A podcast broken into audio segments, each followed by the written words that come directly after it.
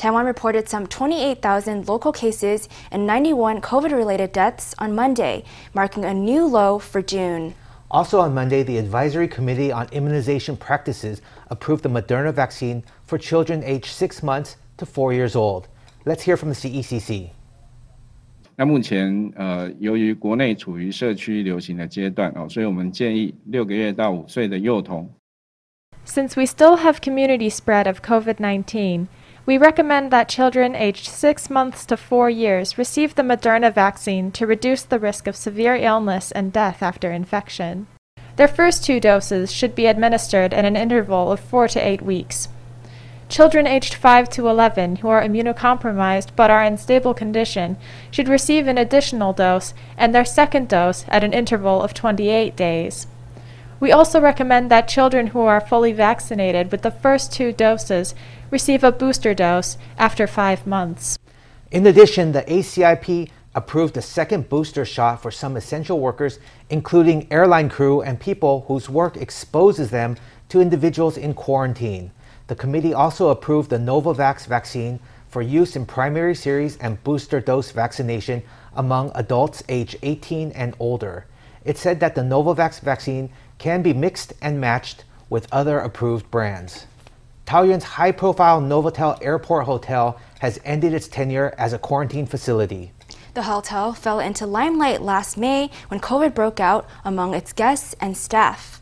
On Monday, the hotel said it will close and then reopen at the end of the month for general operations. Last May, COVID broke out at the Novotel Airport Hotel in an episode that made national headlines. This month, amid an easing epidemic, Taiwan lifted its quarantine requirement for flight crew. Waving in a row, hotel staff send off one final quarantining pilot. After 388 days, Novotel is ending its tenure as a quarantine facility. It will reopen at the end of the month as a general hotel for tourists. Regarding hotel sanitation, after we send off the last crew member, we will close the facility for seven days. After this period, we will carry out a large scale cleaning and disinfection operation. As for our room occupancy rate, so far, 200 rooms have been booked. Even with viral spread slowing, Novotel has planned a thorough disinfection, and with quarantine rules still in effect for airline passengers, there's still a sizable, if shrinking, market for quarantine hotels. 自己的温度看是不是 OK 的，所以会准备一个温度计给他们。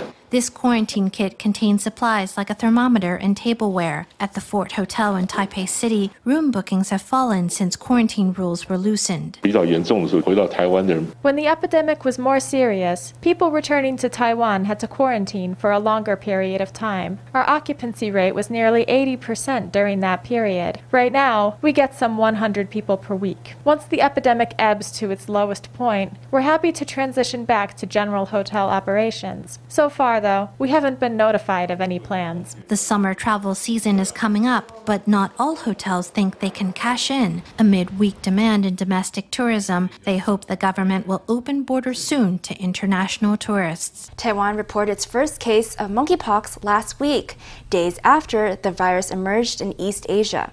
People are advised to be aware of monkeypox symptoms so that they know when to seek medical care. According to one doctor from Far Eastern Memorial Hospital, the monkeypox rash first develops in the oral cavity, followed by the face, before eventually covering the whole body. Another warning sign is abnormal rashes accompanied by swollen lymph nodes. In Taiwan's first case of monkeypox, a rash is clearly visible on the patient's thighs.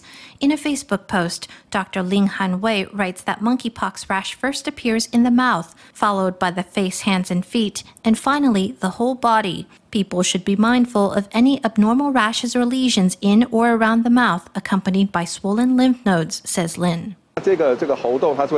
Monkeypox tends to develop on the face and palms. As for why it starts in the oral cavity, it may be related to the way it is transmitted, which is usually through the mucous membranes. There are also reports of ulcerating rashes on the genitals. The genital area also has mucous membranes, so the virus can enter the body there as well. Monkeypox has three major routes of transmission. These are unsafe sex, contact with infected patients, and travel to areas with a high infection rate. With travel bans lifting, those planning to travel to Europe should be mindful of monkeypox. Currently, the disease is most prevalent in Western European countries. Some people who traveled to affected areas did not develop monkeypox until after they returned home. In a case report from the UK, it was found that after a patient's rash scabbed over, the virus was still detected in his mouth and nasopharynx through PCR. It's presumed that monkeypox can still spread even after the rash scabs over. Researchers believe that monkeypox may still be contagious even after the rash scabs over. Toxicologist Zhao Mingwei advises the public to wear masks, wash their hands, avoid wearing outdoor shoes indoors, and avoid excessive physical contact to prevent the virus from multiplying. Instead of waiting for drugs and vaccines, the public should start with practicing good hygiene habits to truly eliminate contact diseases like monkeypox, says Zhao. Since China suddenly banned the import of Taiwanese grouper, fish farmers have been in a quandary. But the local community of Tainan is rallying to support their fish industry. A top strategy is drumming up demand for the grouper at home.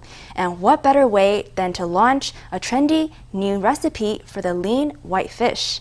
That's where the grouper dumpling comes in. Dozens of dumplings simmer in the pot. They're almost twice as big as normal dumplings, but what's really special is the filling. This white meat is giant grouper. I think it's quite fresh and full of filling. I'll be full after just a few of these. Grouper is sliced into many long strips, then packed together with the traditional pork filling made earlier. One of these weighs 30 grams, a new heavyweight in the world of dumplings. I'm used to making these big dumplings.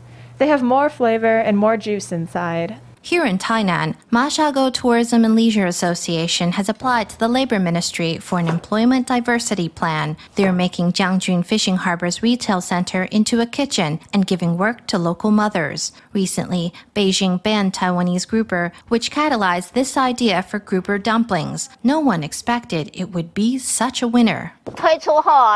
After the launch, we got a lot of feedback, like, wow, the phone is ringing constantly with orders. There are lots of people raising grouper in Chigu, Jiangjun, and here in Beimen. We're working with them and helping even more fish farmers, and we will get through this challenge. As fish farmers readapt to a new economic reality, the local community is rallying around to support them. They've even established the recipe for giant grouper dumplings. It's easy to follow, and anyone can try it for themselves at home. A tea grower in Lugu Township, Nantou, has started a charity project to help impoverished children. Lin Weixing's family is famous for its oolong tea. They began raising funds for scholarships for local school kids, and before long, many others were getting involved. Now, a large number of kids in tough circumstances are all receiving regular support from their neighbors. We took a trip to Nantou to find out more. Lin Wei Xing is a fourth generation tea grower.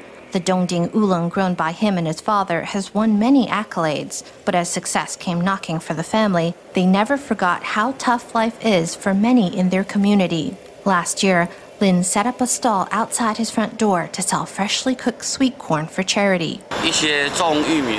Firstly, it's tough for some of the farmers who grow sweet corn. Secondly, I find it kind of relaxing to cook the corn. The family donate all their labor for free and just use money raised to pay for the corn and other ingredients. The rest of their profits all go to scholarships for underprivileged children in Lugu and Jushan townships. I know lots of children in poverty because I've met lots, and it's very hard for lots of single moms and single dads, so that's why I'm doing this.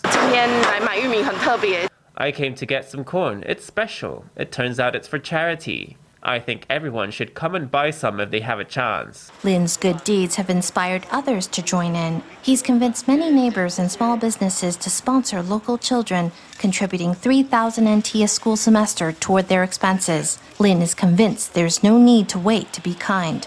Seemingly small gestures can be enough to change a child's life and make the world a better place. His normal salary is only so much, but still, he's willing to donate his time and his energy, as well as the power of his connections, to do this charitable project. It's very touching for us to see as educators. The local school principal says Lin's project has initiated a cycle of generosity, giving many kids a chance to grow up in a loving atmosphere. When they're older, they'll know the world is a caring place, and if they can, they'll want to give back in return. Power prices are going up. At its twice a year review meeting, the Economics Ministry finalized a sharp rate hike for large industrial users and heavy residential consumers. Large industrial users will pay 15% more for high voltage and ultra high voltage electricity. Homes that use large amounts of power will pay 9% more. The price increases will take effect on July 1st. The ministry emphasized that rates will stay for the same for roughly 97% of residential consumers. There will also be no price increase for small businesses, low voltage electricity users, schools at the high school level or below, and six types of industries that use high voltage electricity, including agriculture and fishery, restaurants, cinemas, and gyms. Taiwan is making push in geothermal energy. On Monday, the Ministry of Economic Affairs launched a one stop service window for geothermal energy investors. It also gave a preview of new policies and incentives designed to speed up development. 第一热呢，呃，是未来发展再生能源。 Geothermal energy is an important new power source for the future development of renewable energy. We provide a relatively high feed in tariff for geothermal projects that are under development or have already been developed. However, geothermal energy is comparatively difficult to utilize because of the technology needed, capital investment, and most importantly, the regulations involved. The ministry said it would uh, amend the Renewable Energy Development Act to simplify rules on geothermal energy development. It would also offer new purchase agreements and other incentives to encourage local governments to invest. Currently, there are already 24 geothermal projects underway at nine sites across the country. Turning now to Keelung City, where a five way race for mayor is shaping up. The main contenders are the KMT's George Xie and the DPP's Tsai Shih-ying, who are neck and neck in the latest polling. Two other mayoral hopefuls are small party candidate Chen Wei-zong and local political heavyweight Franco Huang, who's formerly of the KMT. In the, coming, in the coming few months, a fifth candidate is expected to enter the mix, bringing more uncertainty to a closely contested race. Keelung mayoral candidate Tsai Shih-ying, who's representing the DPP, cooks up a storm at a charity event. He rolls up his sleeves to assemble free meals. On Monday, Tsai stopped by a Keelung temple to serve more than 100 older adults who live on their own. Today, my job was to help with sorting, washing, and stir frying. Then we packed the food into lunch boxes and gave them to people in need. Tsai is campaigning in Keelung with an eye on extending the DPP's hold on the city. He's up against the KMT's George Xie, a former legislator with considerable local influence. The contest is set to be tight. In a poll by Shih Hsin University, Xie had 27.8% of the vote, while Tsai had 25.2%. The poll showed Xie slightly ahead, but within the margin of error. We saw that supporters of Mayor Lin Youchang did not transfer their support, and that's to be expected. Why? Because Keelung is still slightly more blue than green. In the four-in-one referendums, the Blue Camp won on all four issues in Keelung by 16,000 votes. Xie was confident in his chances in the election, but all signs are pointing to a highly volatile race. Besides Tai and Xie, there's independent candidate Franco Huang, who had led the KMT's Keelung chapter but quit the party more than a year ago. There's also Chen Wei-zong, who was nominated by the New Power Party. In addition, Taiwan People's Party legislator Chiu Chen-yuan has been tipped to run for mayor. In the coming few months, Keelung could become a five-way race. Private universities say they're struggling for survival amid Taiwan's plummeting birth rate. This year, an all time low of 29,000 students took the college entrance exam. A professors' union says that at this rate of population decline, some 40 private schools will be forced to close within the next five years, putting 1,700 educators out of work. Amid the low national birth rate, fewer students are applying to college, yet enrollment quotas are going up. In 2019, enrollment quotas rose by 8.5%. That figure jumped 10 percentage points to 18.4% in 2022. This year, a record low of 29,000 students took the college entrance exam. Yet there were more than 35,000 spots in enrollment quotas across the country, far more than the actual demand. This mismatch has been described as the great student shortage. Under current government policies, the hope seems to be that half of all students enroll at public universities. That's the vague direction we've been seeing. By 2026, there will only be 160,000 students, or about 158,000 students. Today, public universities are already recruiting some 80,000 students. Likewise, in 2026, public universities will have at least half of all students. Today, most students choose public schools over private, but even public universities are struggling to recruit. Vacancies are high at Zhongxing, Sun Yat-sen, and Zhongzheng universities, as well as at National Taiwan University and Tsinghua University. Private schools have it even worse. According to Education Ministry estimates, the high school population will bottom out by the year 2026. A teachers' union says that within five years, one in three private schools will be forced to close. That means 40 schools will shut down, putting 1,700 educators out of work. If the market continues to favor public schools over private, then by the 2029 academic year, private colleges will only be able to recruit 595,000 students. Going by a student teacher ratio of 1 to 21.88, some 6,000 educators will lose their jobs within eight years. So, what the government should do is adjust the enrollment quotas and consider allowing public schools to lower recruitment. At the very least, resource allocation must be fair. We're not necessarily asking for government subsidies, but with regard to tuition and fee adjustments, we're looking for a reasonable response. They say that the same rules apply to both public and private universities, but we feel like we're competing with one hand tied behind our back. In an uphill fight for students, private schools are seeking help from the government to cushion the impact of a plummeting birth rate. Officials are celebrating the success of an ocean cleanup project in the waters of Taidong.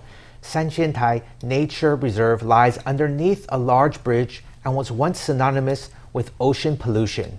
But after 20 years of ecosystem restoration, Sanxiantai is getting cleaner every day. Many new species have moved into the area, and the coral reef is thriving. We followed a group of divers underneath the waves to get a first hand look. Down here, 30 meters below the ocean surface, we find an enormous bed of pink scallops. These handsome creatures are also known as ocean dream catchers. They give the ocean floor a stunning splash of pink as they sway with the ocean currents. Look closely, and you can spot pygmy seahorses hidden among the scallops. The world's smallest seahorses are no more than 2 centimeters long and only live in clean waters. Taidong Sanxiantai Nature Reserve is famously located underneath a massive bridge but is home to a magnificent and rich ecosystem. The ecology is very rich. At 30 meters, there's a lot of this coral, which is the landowner for the seahorses. There are pygmy seahorses on almost every patch. The first time I came diving on Taiwan's east coast, it was much more beautiful under the water than I had imagined. There's such a richness of soft and hard corals, loads of species of fish, and it's a much nicer temperature than we imagine. A dozen diving volunteers kit up in full gear and go down to the ocean floor to pick up litter. They cut off fishing nets that have wrapped themselves around the coral reef. Twenty odd years ago, these waters went through sand erosion and a pileup of pollution. The East Coast Administration has been gradually clearing the area up for many years. With the help of many volunteers from the general public, the water quality has gradually been restored.